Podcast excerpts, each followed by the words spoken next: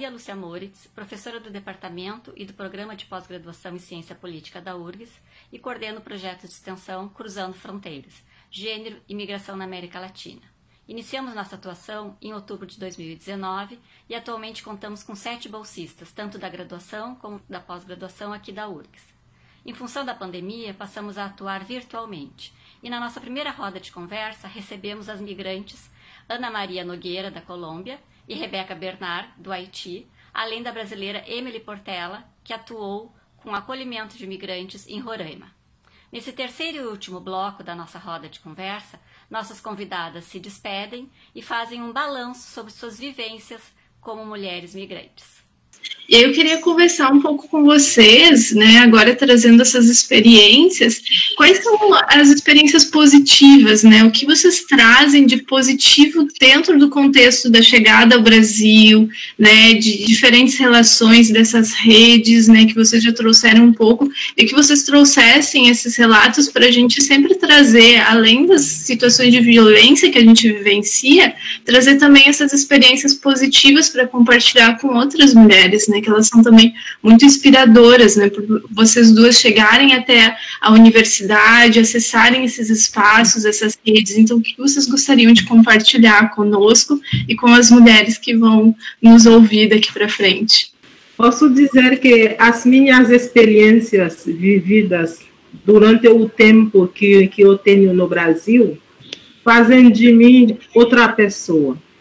Adquiri uma maturidade uma outra maneira de ver as coisas que antes eu via e ser também uma pessoa mais prudente. Outra coisa, sempre sonhei de entrar na pós-graduação, mas não tinha essa oportunidade, porque eh, o meu tempo era trabalhar.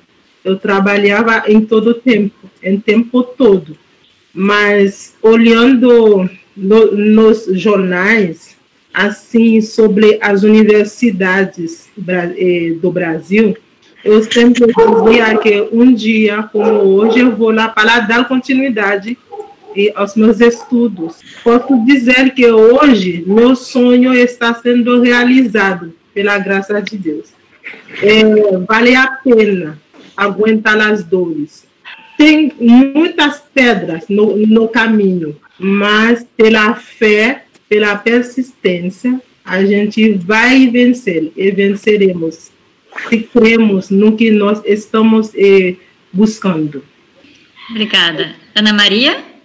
Bom, tenho muitas experiências positivas, assim como a Rebeca fala, a gente passa muitas lágrimas, muito sofrimento, muita coisa, mas também tem momentos em que a gente também pensa e entende quando, digamos, em os processos acadêmicos, essas vitórias, essas pequenas vitórias, a gente vai entendendo o significado e o sentido também de, de ter saído. Então, por exemplo, para mim, uma experiência bem positiva, é que eu sempre, quando falo com as pessoas que são de fora, gosto de compartilhar que é possível estudar que é possível ingressar na universidade, que é importante se fazer parte de uma rede, de, se, de, de tentar se, aproximar a pessoas que tenham passado por essa experiência, porque é possível. Eu não entrei, por exemplo, em nenhum programa especial.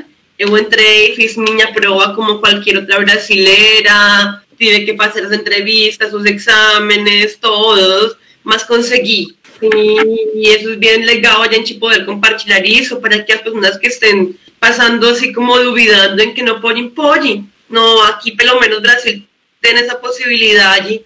Tem pessoas que estão muito abertas para, muito dispostas para ajudar nessa caminhada. Isso é bem importante, tem muitos detalhes. Também estava pensando com o que a Rebeca falou. Eh, para mim também é uma grande benção, sorte e privilégio poder por primera vez na minha vida ter a possibilidade de me dedicar a pesquisar, estudar y escribir, Porque desde que yo tengo memoria toda mi vida trabalhei, nunca paré de trabajar desde que, como diz na canção de Calle 13, em casa de pobre, hasta quem é feito trabalha. Então, esse momento que yo tengo agora, privilegiado de poder pensar toda minha experiência profesional que eu tive em Colômbia e poder estar no escritório todo dia pensando, me, refletindo, aportando na realidade não somente do Brasil, sino também do meu país. Que eu acho assim uma questão supremamente importante e forte, e acho que é o que me motiva e dá sentido à minha existência aqui. Pensar que esta vivência que eu estou tendo pode aportar para entender outras realidades em Colômbia e em Brasil. E, e, e, o fato, por exemplo, de estar aqui, de querer participar também com o coletivo, é pensar como posso também contribuir para que outras mulheres possam passar por essa experiência e por esse privilégio de poder estudar, como várias de vocês, que são, todo o grupo aqui está tendo, de estudar, de poder ficar uma manhã, duas horas vendo uma live. Em outro momento da minha vida, isso seria impensável, assim, muito impensável. Basicamente é isso. Eu queria fazer uma pergunta para a Rebeca. Tu uhum. falou que tu tinha virado uma pessoa mais prudente. Sim. Eu queria saber por que tu virou uma pessoa mais prudente estando longe de tua casa. Quando aqui eu estava no meu país, eu tinha os familiares ao meu redor para cuidar de mim quando me falta uma coisa. Não passava necessidade. Mas agora a gente tenta ajudar as outras pessoas.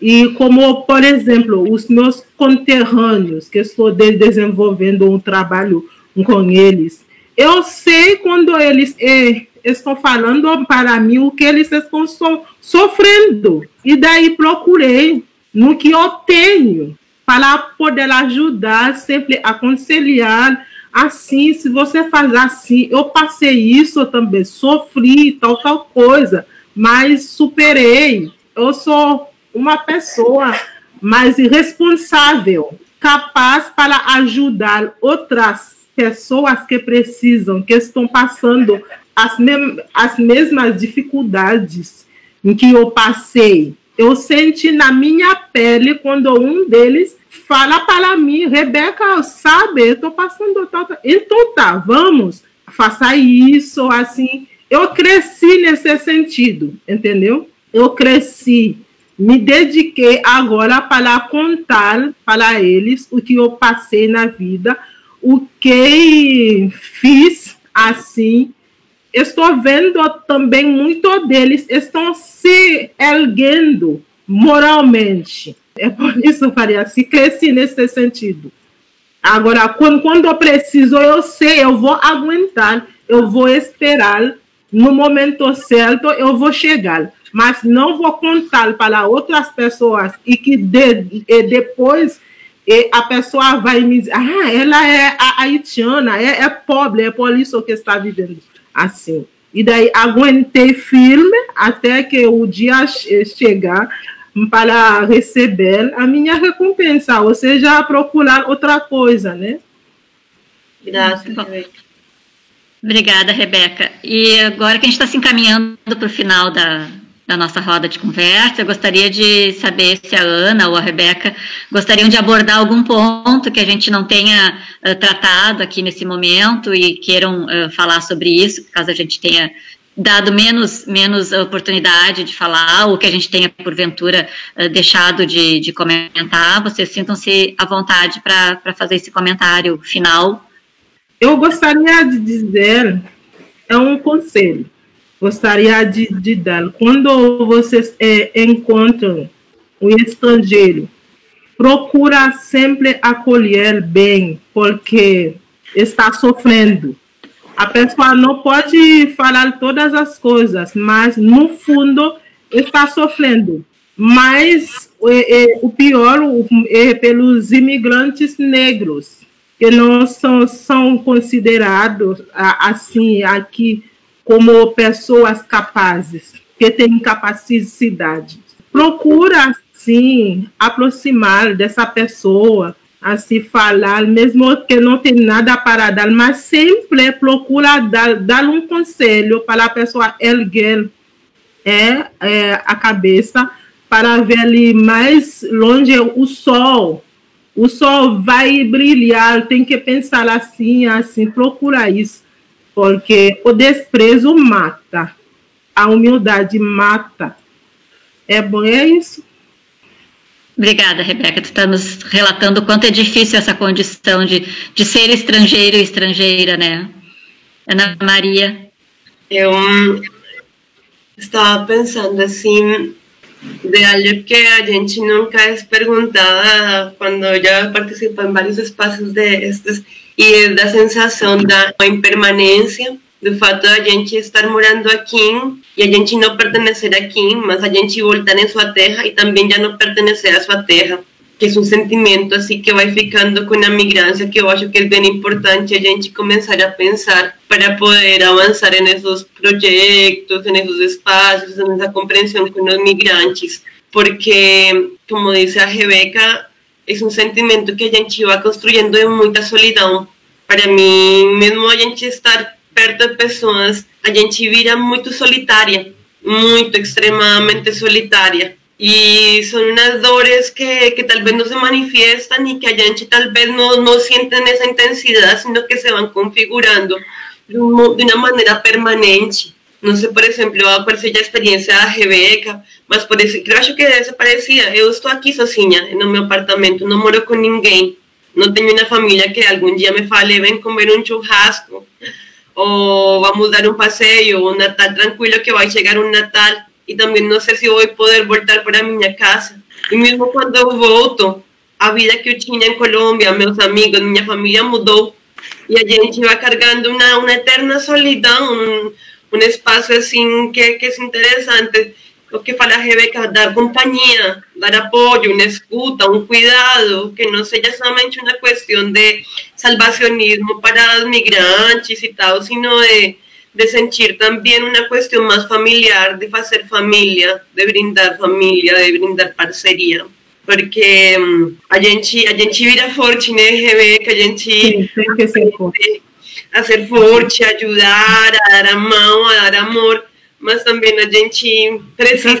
Às vezes, né? Uhum. Às vezes chorei só, só, só, sozinha, chorei, mas depois tem que passar. Ninguém viveria, né? a saudade dói, mas tem que viver a vida. Saudade ou, ou não tem que viver. Espero que um dos objetivos dessa roda de conversa seja nos, apro nos aproximar. Presencialmente ainda não podemos, mas vai ter que ser por um tempo virtualmente, mas assim que a gente puder se encontrar pessoalmente, vamos fazer esse, essa, essa troca, né, presencialmente. Emily, gostaria de comentar algum, algum fato que a gente deixou passar e que tu gostaria de compartilhar conosco? Uh, nada muito específico, só gostaria de, de agradecer o depoimento uh, da Rebeca e da Ana também. É, é, bem interessante essa última fala das, das duas. Uh, e é bem isso, né? Eu que trabalhei em ONGs, né, ou, ou dentro de, de, de agências da ONU também, tem, é, é, muito presente também esse discurso salvacionista, mas a gente tem que saber diferenciar e prezar pelo acolhimento humano, né? E esquecer um pouquinho de lado esse, esse caráter salvacionista das coisas, uh, para de fato conseguir integrar o migrante uh, a uma rede de apoio ao pertencimento ou, ou uma sensação de pertencimento, né? Eu acho, eu acho bem interessante essa questão que a, que a Ana falou também, uh, porque ele não está mais no seu país de origem, mas ele também de, ele, não, ele não se sente de fato pertencente ao país ao qual ele migrou, né? Então, como a gente poderia construir essa ponte de integrar, mas ao mesmo tempo não fazer, não ter nenhum processo assimilacionista, né? É, eu acho bem interessante esses últimos pontos que foram tocados. É, agradeço pelo depoimento delas também, bem, bem marcantes algumas falas. E eu só queria saber, assim, a, que, a questão mais, assim, pontual, é porque a gente está muito tocando na tecla da saúde, né? E como a gente, atualmente, né, nas notícias, em virtude da pandemia, e um dos serviços públicos que a gente mencionou na fala foi justamente o acesso à educação. Mas aí eu só queria saber, a título de curiosidade, já que elas estão aqui há bastante tempo, né? Como é o acesso ao serviço de saúde delas, assim? Se elas conseguem acesso aos hospitais, se conseguem consultar, questão de saúde mental também, se tem apoio psicológico dentro da universidade ou algo assim em algum momento. também acho importante, né, para essa questão Uh, principalmente pelos, pelo fato delas terem falado da questão da solitude, entre outras coisas, se se foi oferecido é, ou se é disponível essa questão do, do apoio psicológico para os migrantes, né, ou para os estudantes aí da URGS, se elas têm acesso a isso, se têm informação, então eu acho importante também nesse momento. E também saber como é que, como é que foi esse acesso ao serviço público, não só na educação, se as pessoas a trataram a bem, a questão do idioma, entre essas coisas, mas rapidamente, assim, que eu acho que eu acho importante, assim, tocar nesse aspecto. Quem gostaria de começar respondendo? Posso. E depende do, do posto de saúde e, e, depende também da pessoa que vai atender o imigrante. Tem médico ou o técnico né, de saúde, que são é, boas pessoas, assim, que têm um carinho, mas tem outro, outros técnicos que são é, assim muito brutos e eles não, não procuram saber o que o haitiano, ou seja, o imigrante quer assim o problema em si, mas é só é, é mandar embora. Você não tem nada, tem que fazer isso, vai aqui no não atende assim esse tipo de, de coisa que, que tu tem. E, assim, e tem pessoas boas e tem também que precisam de, de mais, mais de atualização, assim, mais carinho, e mais de educação para, para acolher, sim, essas pessoas. Mas e é isso. Sempre vai ter pessoas boas e pessoas é, ruins também. A gente sempre vai encontrar é, eu sempre tive assim, nunca tive problema com o atendimento. Quando como eu cheguei e tive aquela gripe H1N1, tive que fazer minha, meu cadastro no SUS e desde aí estou cadastrada e conto com um atendimento normal, né, como se fosse uma brasileira mais. Eu concordo com a Rebeca também, que depende muito do pessoal. Eu acho que muitas questões burocráticas, de saúde, todo depende da pessoa.